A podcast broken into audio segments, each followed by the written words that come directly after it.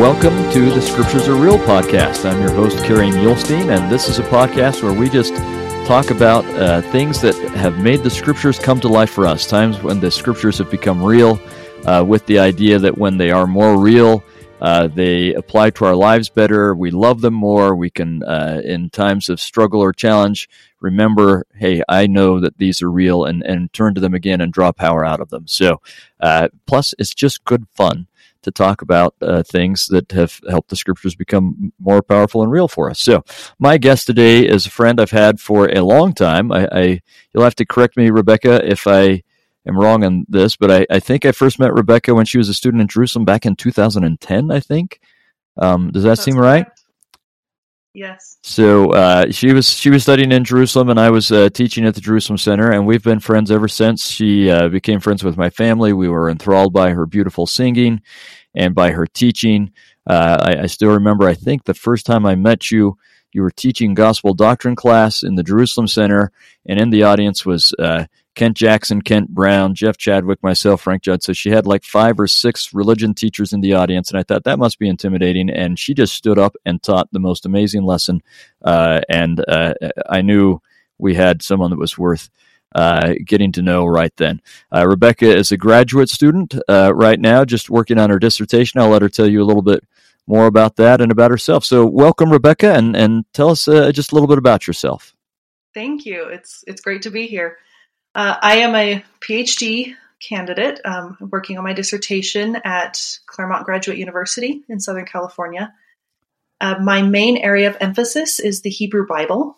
The Hebrew Bible essentially is what we would call the Old Testament, um, but studying in Hebrew. So there are a few, the, the order of the books are different and things, yeah. Uh, but but largely, if, if I say Hebrew Bible, you can translate that to mean Old Testament. Uh, and my main, my, my, dissertation, I am writing on um, the phrase in Genesis chapter 2, eight, verse 18, when it says, So God has just created the human. Said, It is not good for the man to be alone. Let us make helpmeet. And I am focusing on that phrase, helpmeet, uh, which in Hebrew is ezer kenegdo. And it's interesting because this phrase has been used as a touchstone uh, by a lot of people in many different religious traditions as kind of this uh, foundation for understanding gender roles. Uh, and so I was shocked when I discovered that there have been no significant scholarly works written on this phrase, and that people make a lot of uh, interpretations based on this phrase without really looking at what these words are doing together and what these words mean in the wider context of the Hebrew Bible. Uh, and so that's what I'm doing. I, I, am doing a very, very deep study in the Hebrew Bible on this phrase. Uh, now that's that's exciting stuff.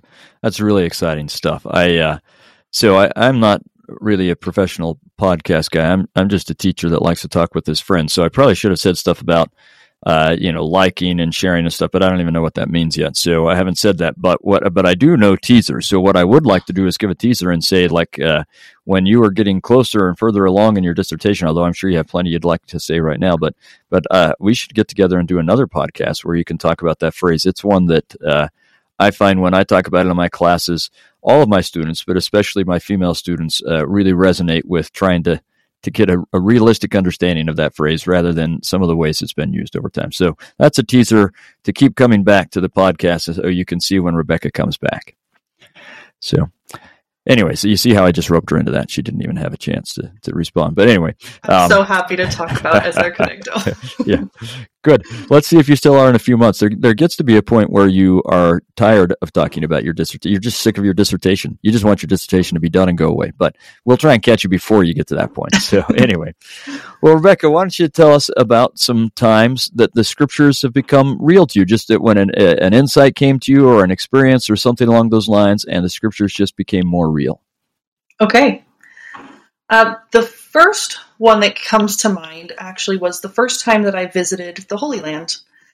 And I went up to Galilee and to the, there's this mountain that overlooks. So on the southwestern coast of the Sea of Galilee, there's a there's a city called Tiberias, and there's a mountain just outside of Tiberias called Mount Arbel.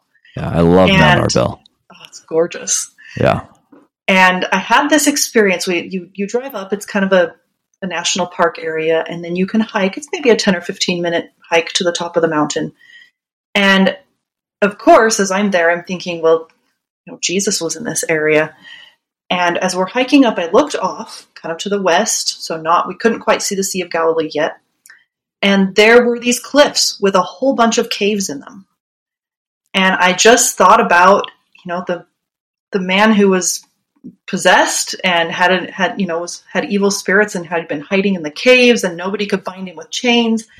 And all of a sudden, the geography, the topography of the land became real in a way I had never experienced before. Uh. Because I could imagine him living in caves and Jesus walking along and coming, and it was rough terrain and and and that was the first experience on this hike up Mount Arbel.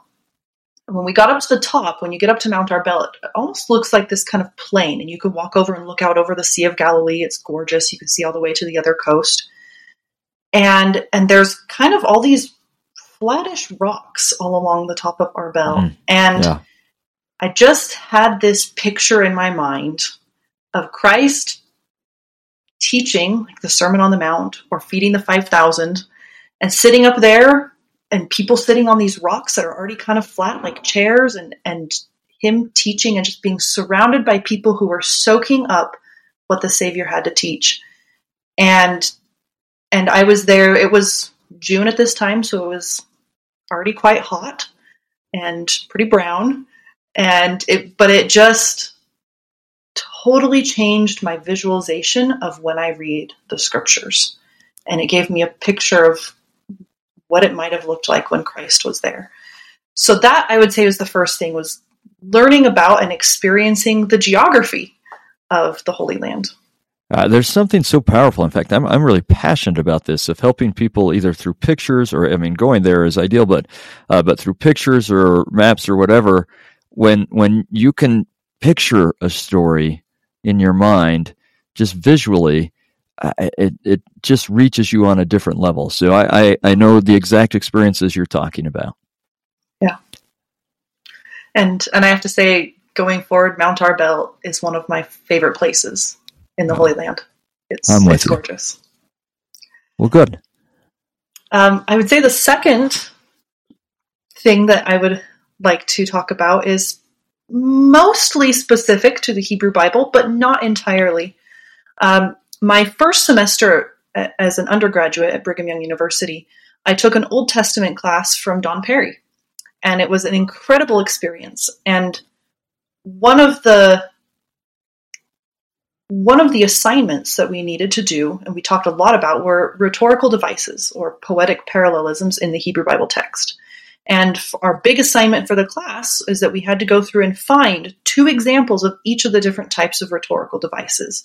So, for example, you have things like what they would call um, just regular uh, harmonic parallelisms, where, especially in books like Isaiah, um, you open it up and you'll say something like, Hear, O heavens, give ear, O earth, where you have two lines that are essentially saying something that's relatively synonymous. They're both having something that's saying listen, and then it's giving the idea that everything, the heavens and the earth, should be listening. So the, Isaiah could have just as easily said, everybody listen up, right? But part of the poetic structure of Hebrew is that they, they pair things. Um, usually in twos, sometimes in, in fours or other numbers. And so you can have uh, parallels that reflect each other or parallels that are an, uh, antonyms to each other. So, for example, and I'm making this up, uh, the wise will be joyful, but the, the foolish will sorrow. You know, so you have wise right. and foolish, joy and sorrow. And so, and, and there are a whole bunch of these. And, but learning about them, all of a sudden, scripture started making sense. Like they just yeah. became vibrant. And especially some of the, I'm going to put this in quotations, harder books, things like mm. Isaiah, that a lot of times we become scared of because it's such a different writing style. And I started realizing, no, that this one verse really has one idea. It's just restated two or three times. And and it started making sense. And there was this moment. Uh, this one day, I remember I was reading, and I'd been reading the Old Testament, and I was kind of doing a word chain. So I was going through the different books, and I was reading in the New Testament, and there were some poetic parallelisms. And then it, the, the, Book of Mormon has a ton of poetic parallelisms. And then I remember yes. reading, and this was the day that kind of blew my mind. I was reading in the Doctrine and Covenants, and I don't even remember the verse I was reading, but it was in Hebrew poetic parallel form. And I couldn't believe it because it makes sense for the Hebrew Bible, which was written in Hebrew, and that's how they write poetry. Yes. Or the New Testament, which is carrying on the Jewish tradition, you expect to find it. Or the Book of Mormon. I mean, Nephi comes from Jerusalem. You're going to expect them to speak in this way. But I would say, if you want to call it the most distant scripture from Hebrew language, being the Doctrine and Covenants, and also finding Hebrew poetic parallelism form there just blew my mind. And I just felt like all of the scriptures came to life and they made sense in a way they had never made sense before. Ah, uh, wonderful. I, I agree so much. I, uh, in fact, I had a somewhat similar experience myself where uh, I also studied uh, Hebrew poetry with Donald Parry, And, um, and I, I, so I spent some time, uh, and probably he'd already done this or someone had already done this, and I wasn't smart enough to just look at what they'd done. But I, I was spending some time going through Isaiah and trying to like kind of lay it out, write it out on a notepad in in a format where you could see the parallelism, just as a practice for myself to get better at it. And then I found that uh, that Don Parry had uh, this little booklet where he'd done the same thing with the Book of Mormon. And when I looked at the Book of Mormon, that it looked the same way that my little notepad with Isaiah looked. Like, oh wow, the Book of Mormon is as full of Hebrew poetry as Isaiah is, and Isaiah is like more full of Hebrew poetry than anything. But the Book of Mormon is every bit that, that way, and it matches perfectly.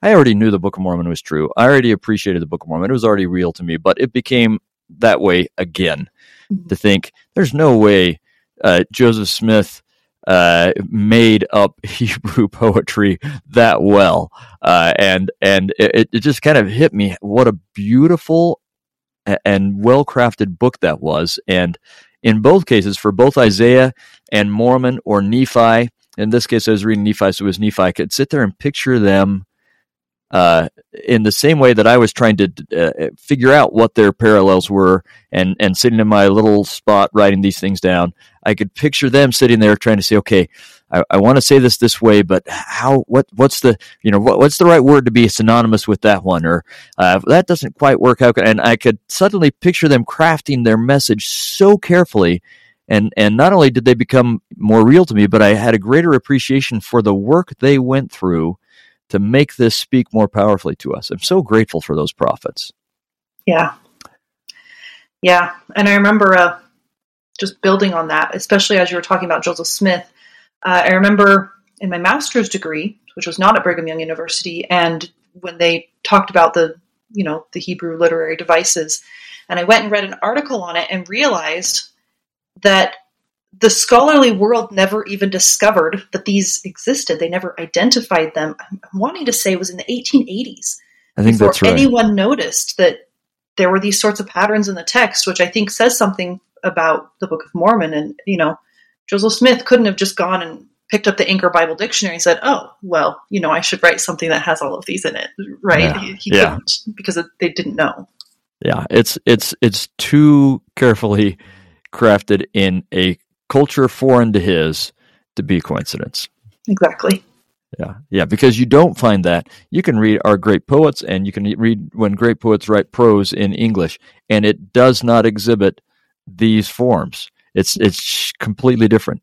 Um, but I agree with you also that when you start to recognize them in the scriptures, it just makes things make more sense, right? And your example is perfect, right? Um, if we just say, you know, "Hear, heavens," then you say, okay, good. He he wants everyone to hear, but recognizing that the next line is a way of fleshing out his concept more, of of adding more nuance, right? Uh, then then when you read a, a Give Ear, O Earth, it, it, adds meaning to it. Or or for example, you'll find um, righteousness and peace used in parallel with each other by Isaiah, and you suddenly realize, oh, Isaiah is equating righteousness and peace. There's there's a concept there that's worth my exploring. What what is the relationship between righteousness and peace that Isaiah sees? Uh, how how would that apply to my life? So recognizing how these flesh things out uh, really opens up another level of the scriptures. Yeah, it really does, and and it's amazing. Yeah, good, clean fun, isn't it? Yes, lasts all day. Yeah, that's right. There you go. Good. Never going to run out. That's right. All right. Um, okay, the next one that I would like to talk about is the idea. So this started um, with a word study that I was doing during my master's degree on the Hebrew word chesed, which mm. is frequently translated in English as loving kindness, sometimes as mercy or compassion, uh, among other things. And I started looking at Chesed, and it's really, it, Chesed almost always occurs in the Hebrew Bible in context of covenants. So it's a covenant lover. Either, for example, this is between a husband and wife, like Abraham and Sarah, or when there's about to be a covenant established, for example, um, with David and Jonathan, when Saul has really decided he's coming after David's life, and Jonathan realizes this. And Jonathan supposedly would be next in line for the throne, but Jonathan, because of his chesed for David, makes a covenant that he will support David. Um, so, chesed is a particular type of covenant love. And so, as I was studying this, I started looking into more into covenants in the ancient Near East. And there's a particular type of covenant. It's called the Lord Vassal Covenant that I think really becomes significant for how we understand our covenant relationship to God.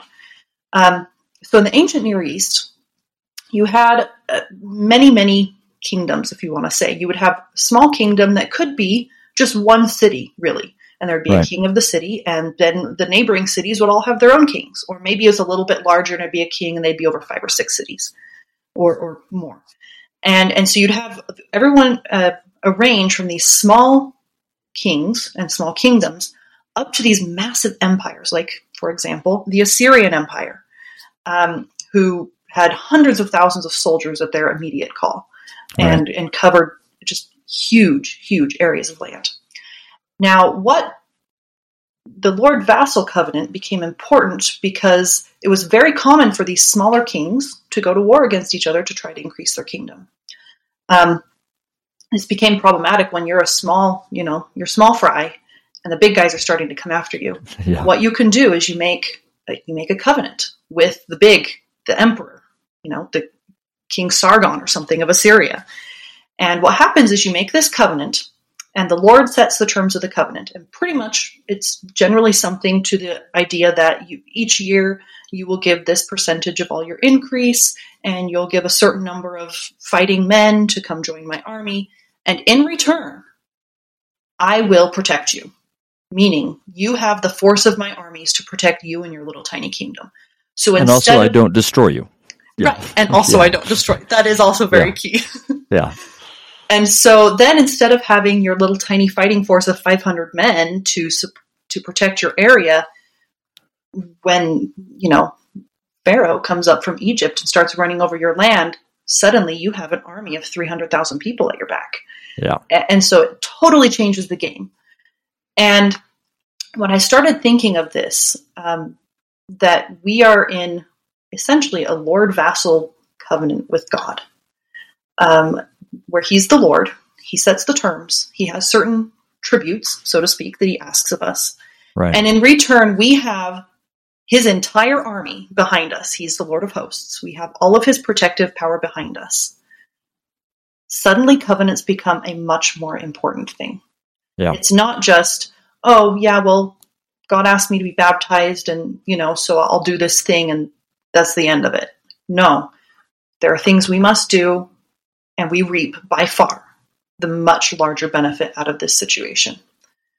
Uh, and and now I'm going to tie it back into covenant love um, because I think that we are bound to God by covenant love because God's not just the king of Assyria who, you know, after three generations it starts falling and the Babylonians take over and the covenant is broken. And, you know, right. he's not in it for the money. God's in this because he loves us. He loves us to the point that he sent that Christ came And as it says in Hebrews 7, I'm wanting to say that he was the high priest and the sacrifice, that he sacrificed right. himself to create this covenant. Um, and and that's another important element of Lord Vassal covenants is that usually they would take animals and cut them down the center and walk between the pieces. So you'd have this sacrifice that solemnized the covenant. And many times when they made these covenants, they would have what they would call the, the maledictory oath, which would mean if either party breaks the covenant, then let it be for that party, just as what has happened to this animal that we've cut or broken or burnt Burned, or whatever. Yeah, yeah. That that if King Sennacherib of Assyria breaks this covenant, may he be burnt, just like this this bull or, or something. And I think when we apply that to Christ, Christ being called the covenant, um, that essentially we could say that there is a maledictory oath here that for either side who breaks the covenant, they will be like Christ who died. Right.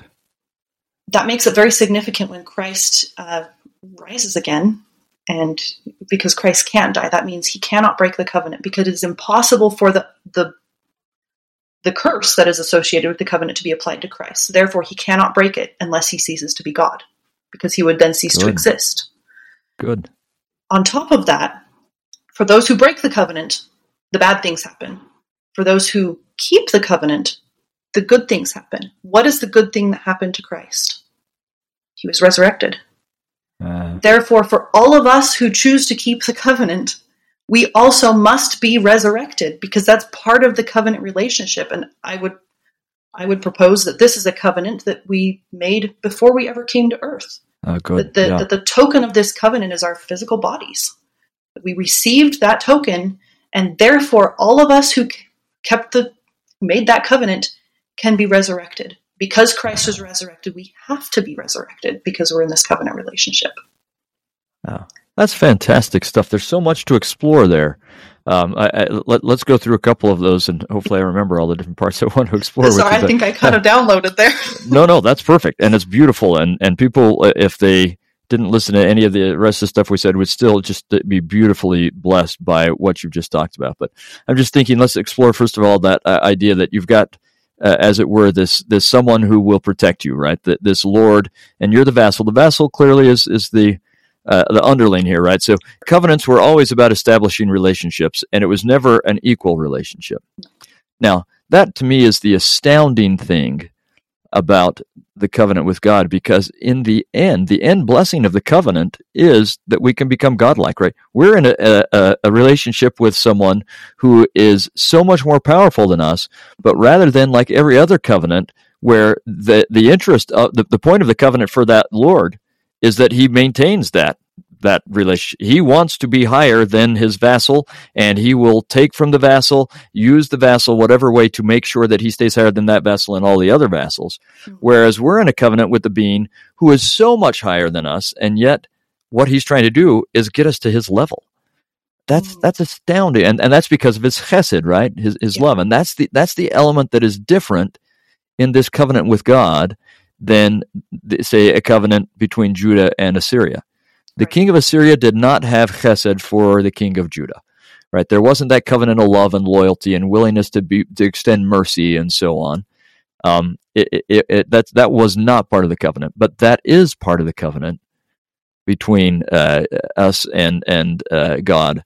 And um, and so I'm wondering, and, and maybe you won't have any further ideas, but if you, if, if you, that gives you some ideas you'd like to explore a little bit with, and also with the idea that um, this relationship that you just described, where you'll have someone like the king of Assyria, who has dozens of kings, and he talks about how he's conquered dozens of kings, and and it's easy for him to conquer kings. That's where the phrase "king of kings" comes from, right? He is the king over all of these other kings, and then uh, Isaiah and others take that that phrase that the Israelites would have understood and applies it to God as the real king of kings. But who are the other kings that he's talking about, right? And and uh, uh, or queens or whatever, however we'd like to phrase that. Uh, and how does that relate to that chesed and our our imbalance in our our covenantal relationship with them? But it's an imbalance that's good for us. We don't want you know. And Anyway, so I don't know if you have more further thoughts on that. I do have a couple thoughts actually. Um, So it's interesting that in so in the Hesed relationship, the person who gives Hesed is always the person who is in that situation more powerful, right? So in the case of God and us, it's always God to us. Or in the case of, um, for example, when the when the Israelites went and they wanted to invade Jericho, and they go and they meet Rahab, and she helps them out. She gets them out of the city. She show you know because of Rahab, they're able to get out safely.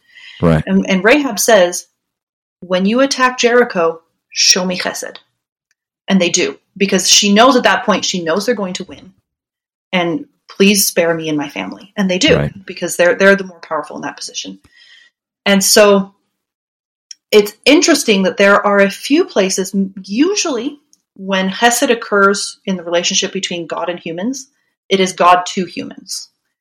But there are a couple times when it says, you know, uh, for example, in Jeremiah, God says, I remember when you were following me in the wilderness and you're Hesed to me. Uh, and so it implies that people can do Hesed to God. And so I started doing a, a word search, and there are several times in the text when God explicitly says to the people, to the, the people of Israel, give Hesed to the people outside of the covenant, extend Right. Hesed to others. And and here's where I'm going to tie it back into what you were saying. God's covenant relationship, the way that God is God, King of Kings, is that He extends Hesed to those of us who are so much lower than Him. Right. And the way that He wants us to give Hesed back to Him is to extend that same covenant love to the other people who are outside of our covenant. So to essentially do the same thing to them that God's already doing to us. So behave to all your little vassal. It, it sounds hor- horrible in modern day speech. Lo- lower stat or, or, or lower status than you kind of people. Right. The right? people Yeah. who do, aren't as well off as you, extend to them the same generosity and loving kindness that I'm giving to you. You do it to them. Yeah. And I think that's the only way, because we're never going to be situationally more powerful than God. He's omnipotent.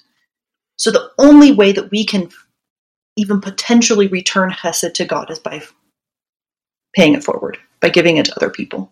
Yeah, it's beautiful, and, and in a way, he's he's as he asks us to extend chesed to others, he's a- asking us to invite them into a relationship with us that is mirrors the relationship we have with him. Which reminds me, for example, of the intercessory prayer, right, where Christ says, "Okay, I'm I'm one with God, and I want to be one with you." And then you'll be one with God, and then I want you to get others, and and they'll be one, and we just all end up being one because as we spread, as we pay it forward. You say, right? It's this chesed uh, forwarded, heck, chesed it forward. Maybe that should be our new phrase. I right? like it. yeah. So good, good. I was also really um, impressed uh, as you were talking with a, a couple of other notions. Um, uh, so remind me, we want to come back and talk about sacrifice and covenant. But before I forget this one, uh, the uh, the symbolism of, like you said, the malediction that comes when you when you don't keep the covenant, right? And and so covenant was always entered into by sacrifice, and we'll talk about that. But that sacrifice usually had with it some kind of ritual that was uh, it kind of destructive in nature, right? You kill the animal, you burn the fat, you burn the clothes. That's that actually in, in the Book of Mormon we get you tearing the clothes, we get tearing clothes in Hittite uh, rituals and so on. Uh, and as you said, it, it tells uh, you say, well, well, this bad thing will happen to you or the person agreeing to, says to me if I break the terms of the covenant. And then you tied that into our relationship with Christ. I had a, a, a great friend and colleague named Terry Szink who once pointed this out to me. Just, I, I think, a, a great insight. He said, really, the sacrament becomes that. We, as we partake of the sacrament, this is broken bread, right? Uh, and it symbolizes and, and, and water that symbolizes Christ sacrificing himself, his body breaking and and uh, his spilling his blood. And I don't, re- I mean, I, I certainly get the and always had gotten the idea of that, that then I take that upon me, I take his power and then his overcoming death, like you talked about. Um, but he tied it into section 19, where Christ says, If you don't repent, then you must suffer even as I. And in a way, that is saying, okay, if you don't if, if you don't keep the covenant that you're renewing here at the sacrament table, then this suffering that you're commemorating that I went through, it's going to be your suffering. You you don't escape the suffering if you don't keep these covenants. But if you do keep the covenants, then all of this uh, symbolism here passes you by, I I I did that for you, and and that ties into all the things you were talking about. With then uh, we'll be resurrected, and we overcome because He did, right? And and He's God. It's it's inevitable if we just keep our our part. So I don't that that that really touched me. I don't know if you have further thoughts. I I, I just sprung this on you, but uh, but uh, it it's meaningful to me. Yeah, um, I don't know that I have further to add. I, but I must say I had never connected Section 19 as essentially being the maledictory oath, which is that's really beautiful. Yeah. So thank yeah, you when, for pointing that out. Well, it was Terry Szink who pointed it out to me, and I've I've never forgotten it. It just really was stark to me. Yeah. Uh, and it's interesting. Uh, so uh, you and I, I think, would have talked about this anyway. And just to let uh, maybe some other folks in on on uh, something. So.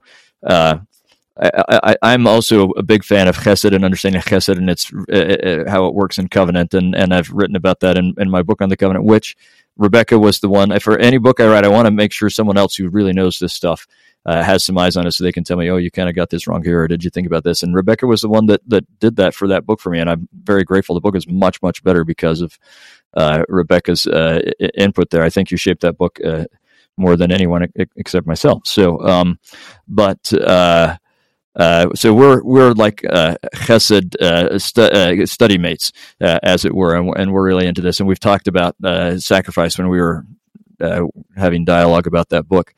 Um, but coincidentally, just this morning in our, my family's "Come Follow Me" reading, our, our, family scripture study, we were reading in section ninety-seven, and I'm just going to read that verse and uh, in section 97 verse 8 where it says verily i say unto you uh, all among them who know their hearts are broke or sorry their hearts are honest and are broken and their spirits contrite and are willing to observe their covenants by sacrifice yea every sacrifice which i the lord shall command they are accepted of me right? And we've already talked about how it, covenant you enter into it by sacrifice. Whether that's the baptism covenant in which case you're supposed to sacrifice the old you it's buried in the water and you rise up anew you right? You're getting you're sacrificing yourself as it were but uh, or whether this is a, a, covenant like with the assyrians that we talked about or a covenant made at the altar of the tabernacle and you sacrifice there there's always a sacrifice um, and i find it, it it's interesting when we talk about covenants the way you were we make a sacrifice which at times can be a great sacrifice, right? It can be an Abrahamic sacrifice. Mm-hmm. It can be great in terms of how uh, what we have the uh, ability to sacrifice. And by doing that, we are able to partake of Christ's sacrifice. And that, this ties back into your idea that we tie into someone who's a lot more powerful than us and that can fight some battles that there's no way we can fight ourselves. Um, but the only way for us to really access Christ's supernal and, and uh, transcendent and eternal sacrifice is by our sacrificing our, our small and our big, big for us, but small in comparison to Christ, right? Uh, our sacrifices that, that, that you have to give sacrifice to accept sacrifice, which I think is uh, really in a, in a way symbolized at the altar of the tabernacle, for instance, because you make the sacrifice, but the symbolism of the sacrifice in the end is really about Christ.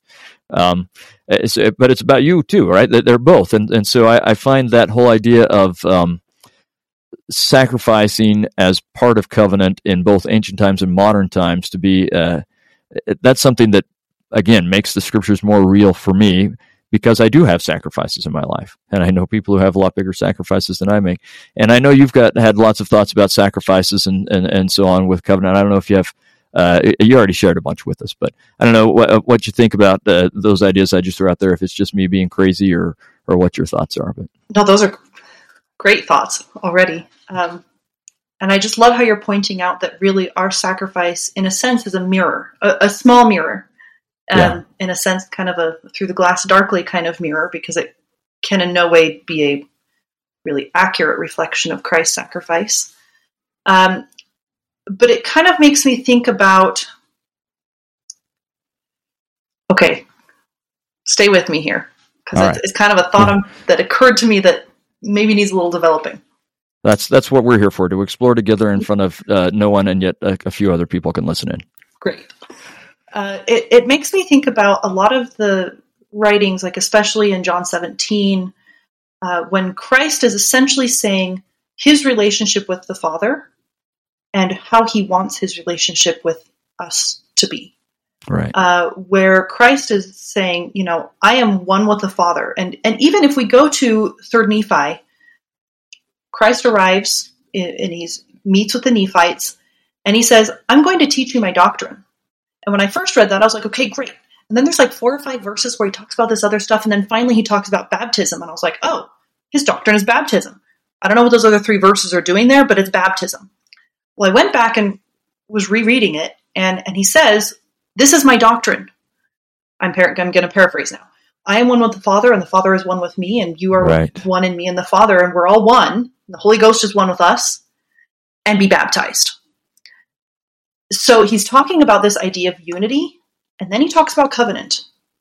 Right. And and so I think that this idea of sacrifice that we have to give up whatever it is that's keeping us from unity with other people in order to be one with them. And and I'm not saying that unity means lack of diversity. I think unity means being one in the Holy Ghost because if we're one in the Holy Ghost, our diversity doesn't actually go away, but it doesn't become a cause for conflict. Good. It becomes a cause for pro- progression. And and so I think there's this idea that Christ sacrificed everything so that he could be one with the Father because he's doing his Father's will and be one with us. It's it's all about creating this oneness, this unity, not just between individuals, but for the entire human race that we can all be one. And it only yeah. happens when we when we sacrifice and we honor Christ's sacrifice. We essentially buy into it. We like we right. Not only buy partake. into it, we we partake. We abide in it. We're yeah. living in oh, this. Good. We're immersed in this. Yes. That's the only way that we can overcome our fallen nature, which is to be divisive. Yeah, and contentious. And contentious. So yeah. so yes, I think that sacrifice also has this connection with oneness and unity. Uh, I agree. I agree. And in fact, so you'll get the two of us will get going, and we'll never stop. But um, I, I'm I'm so happy and impressed that you kind of saw that in the the doctrine of Christ. As, as I've looked at it, and it seems to me like we miss it most of the time. But if you look at the key places where you know, Second Nephi thirty one and 32, Third Nephi eleven, Third Nephi twenty seven, there are a couple of other little places where you get it. But if you look in those when when they talk about the doctrine of the gospel of Christ, uh, each time there is an element in there where Christ and he, he typically leads with it about the unity of the Godhead. He includes himself, the, the, the, Father, and the Holy Ghost. And we usually skip over to get to the baptism and repentance part. Right. And it seems to me he's he's leading with it. That's actually the core element of it. And everything else is about how that is established and how he's inviting us into that. And you're right, it's through sacrifice, his and ours, like we talked about. So ah, that's just it's beautiful, exciting stuff. So ah, good stuff. Good clean fun. Well, great. Um, I, I think that uh, you mentioned you may have had some other topics that uh, times that the scriptures became real for you. Yes, I do. Um, okay. You know, just since we're talking about love, just one brief something that I think can tie in with this whole covenant love. Um, I've been thinking about love, and and it's interesting when we read about charity almost always charity brings some sort of awareness. Charity is tied with awareness. So, for example, in First Corinthians, when it talks about you know charity is the greatest of all, and you know faith, hope, charity, yeah. and the greatest of these is charity. immediately after, for now we see through a glass darkly, but then face to face. You go to Moroni, chapter 7, verses 45 through 48, and it outlines what charity is. Right. And then you get to the end, those who pray with all the energy of heart that they may be filled with this love, that they may be the sons of God, that when he shall appear, we shall be like him, for we shall see him as he is. Right. Um, at beginning of Moroni, oh, in addition, beginning of Moroni 7, the whole introduction to charity, Moroni says, I'm going to show you the way to judge.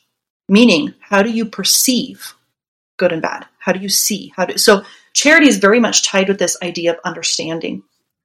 Um, and I think the way that we get that understanding is through the hard kind of love. Like when we read, like charity, I think is never, maybe, yeah, I think charity is not an easy kind of love. It's the hard kind of love.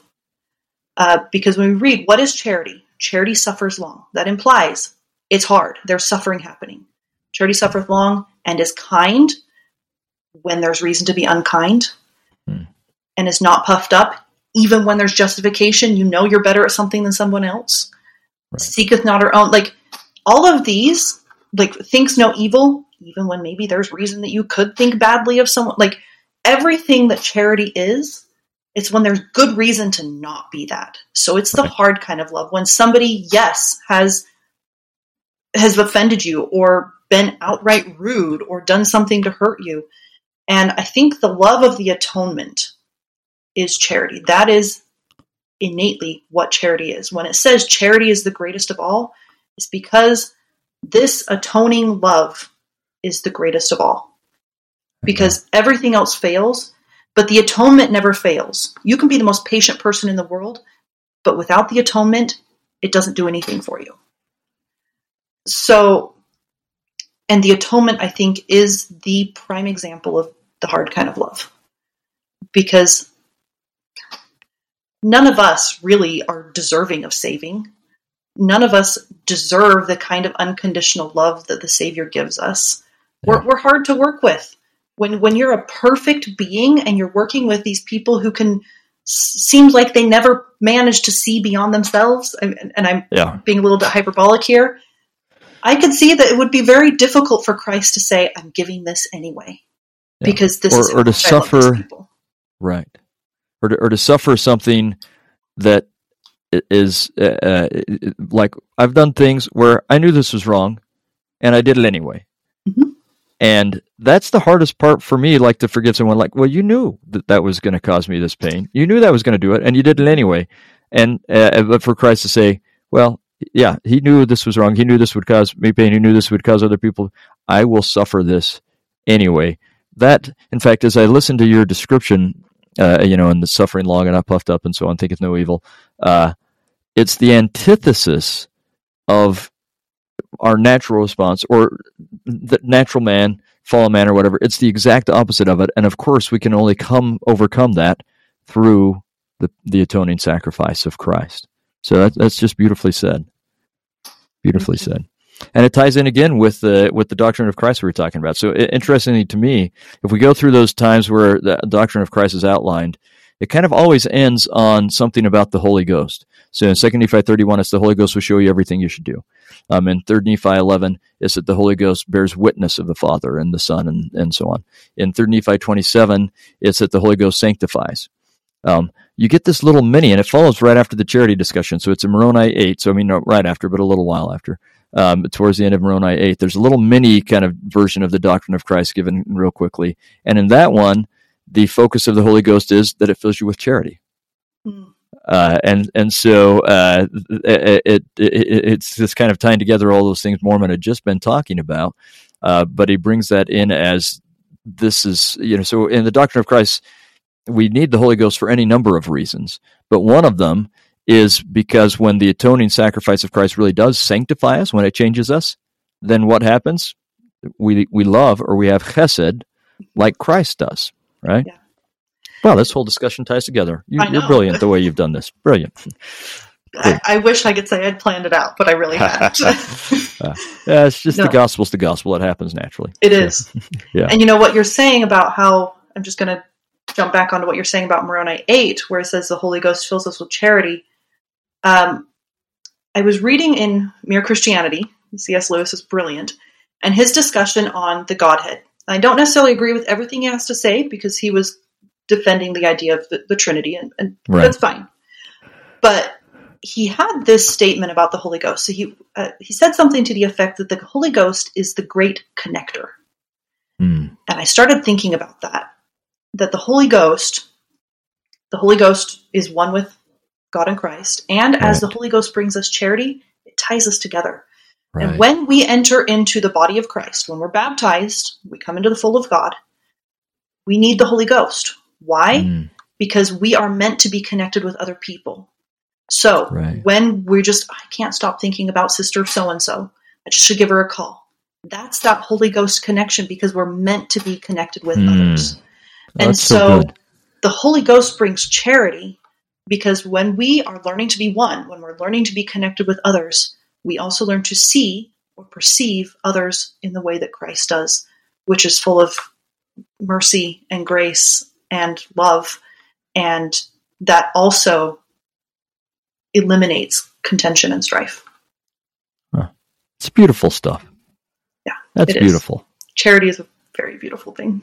Yeah. Yeah. And, and, and being one with Christ and each other, uh, just, ah, what, what more could we ask for, right? Yeah. Well, good.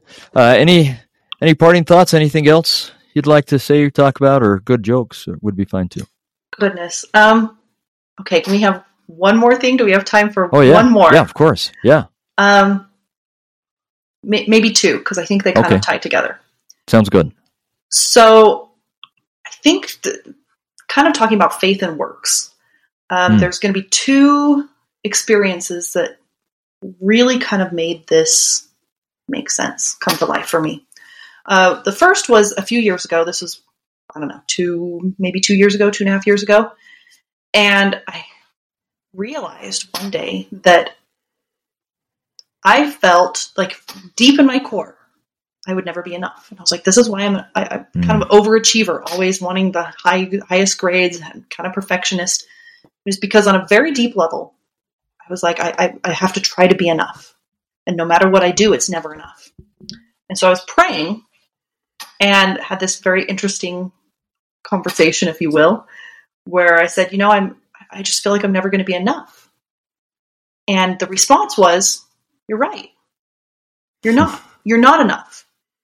So stop trying because it's not your ah. job to be enough. You never will be enough. But Christ is enough. So rather than trying to be enough, why don't you just go try to be with Christ? And it was kind of this whoa, wake up call. I'm so yeah. fixated on my own insufficiency, which is inherent because I'm human and I make mistakes, right. that I wasn't even bothering to focus on the thing that really counts. Um, and now, fast forward a couple years. This is this last January, and and here's where I'm going to kind of transition into what does it mean for faith and works uh, for me, kind of what I figured right. out. Um, I do Shotokai karate, and we've been doing virtual practices, and and usually we, we have these upper level black belts who had been leading the virtual practices, and um, the president of our organization and said, you know, we'd really like to train some of the lower, you know, I'm a, I'm a first degree black belt. And he said, we'd like to train and help them teach. And so what we're going to do is we're going to kind of do, you know, I will work with one person for about six weeks and every other practice, you know, we'll, we'll, we'll choose a theme and every other practice for six weeks, we'll teach on that theme. And, and he would teach the Saturday practice and I would teach the Tuesday practice or something like that. And so we started doing this and, and this was my first time really doing a lot of teaching in karate. And, and it was a little bit intimidating because I'm teaching people who have decades of experience on me as right. well as other people who, you know, only been doing this like a year or something. You know, it was just kind of anybody who came, and I would be teaching that class session. And it was interesting because it, it was um, first I had to allow myself, I had to give myself permission to, to fail. And and when that and once I gave myself permission to fail, um, I could get a little bit more creative with creating my exercises. And it was interesting. There was one week that I went through and I planned all these exercises and I was like, yeah, I think these are going to be good. We went and we had practice and it flopped. It flopped really, really badly. And eh, just, I know this all sounds, I, I, promise I'm going to bring this around, okay? No, no, um, we're good. So it, it flopped really badly. And I went back and I, what did I do wrong? Went back through my exercises. They were good exercises. Even after doing them, I was like, no, they, they were all teaching to the point I was trying to make. I don't know what went wrong. And I talked with the, you know, the, my mentor teacher, and, and he gave me some feedback about who I was being as a teacher.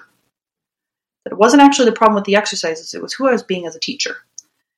So the next week, I, I really wanted to take this on, and I decided, okay, I need to be teacherly, okay, uh, and, and and change who I'm being as I'm teaching. And I went through and I made some exercises and we did it and it was an incredible practice. And I got to the end of the practice and I was once again puzzled because not all of my exercises that week were actually that good. Like there were some I would never do again, you know. Mm. Yeah. But the practice had worked and I could see that people were learning and they were excited and it flowed. And I kind of had this epiphany. And this is where it kind of comes into faith and works. When I'm teaching karate, the exercises are not actually what's important. What we do, what we don't do, whether or not it's a great structure of practice, has nothing to do with the quality of the practice itself and whether or not people learn. It has everything to do with who I'm being as a teacher. Mm. And so when we're being disciples of Christ, it doesn't actually matter what things the the individual things don't matter. Did I remember to read my scriptures or not this morning? It doesn't actually matter. What matters is am I be- being discipley? Because if I'm being discipley, new word, all the other things are going to follow. Just like when I'm being teacherly, the exercises, imperfect though they are, are going to follow and everybody's going to learn. So when I'm being discipley, the prayers, the scripture stuff, it's I may not have a giant list. Oh, I can mark off I did this percentage of days of scripture reading this year. That's not important. When I'm trying, the devotion, the worship, the connecting with God is going to happen. And mm. all the little details stop mattering because they just follow. Does, does it make sense what I'm trying to yeah, say? Absolutely. So faith really is who we're being. And so I think when and, it comes and who we're being connected with. Yes, and who we're being connected with. And so yes, the works are going to they're going to sort themselves out because right. I can't say that I'm being teacherly if I'm not doing teacherish sort of things. I can't right. say I'm being disciplely if I'm not doing disciplish sort of things, right? Right. Um, right. And in fact, your your works and your ability to do those works uh, increase exponentially when you are being a disciple and you're connected to Christ yes. more than when you're focusing on doing the works themselves. Exactly. Right? It's it's not doing the works, it's the connection with Christ that makes the works good. Yeah. Yeah. Well, that's good stuff. Very good. Good. And it, it really ties in with everything else we've been saying this connection and sacrifice and, and so on. And ah, just beautiful stuff. Well, I hope everyone keeps an eye out for Rebekah Call. You're going to see great things from Rebekah in the future, and, and including hopefully a discussion about uh, Ki Negado and uh, uh, just uh, all sorts of good things. But uh, thank you, Rebekah. Uh, I feel a greater connection with both the scriptures and Christ after talking with you, and I, I hope everyone else does as well. So, thank, thank you, you, and thank you for inviting me to be part of this. My pleasure have have a great day for you and everyone else, and and uh, go and get connected to Christ.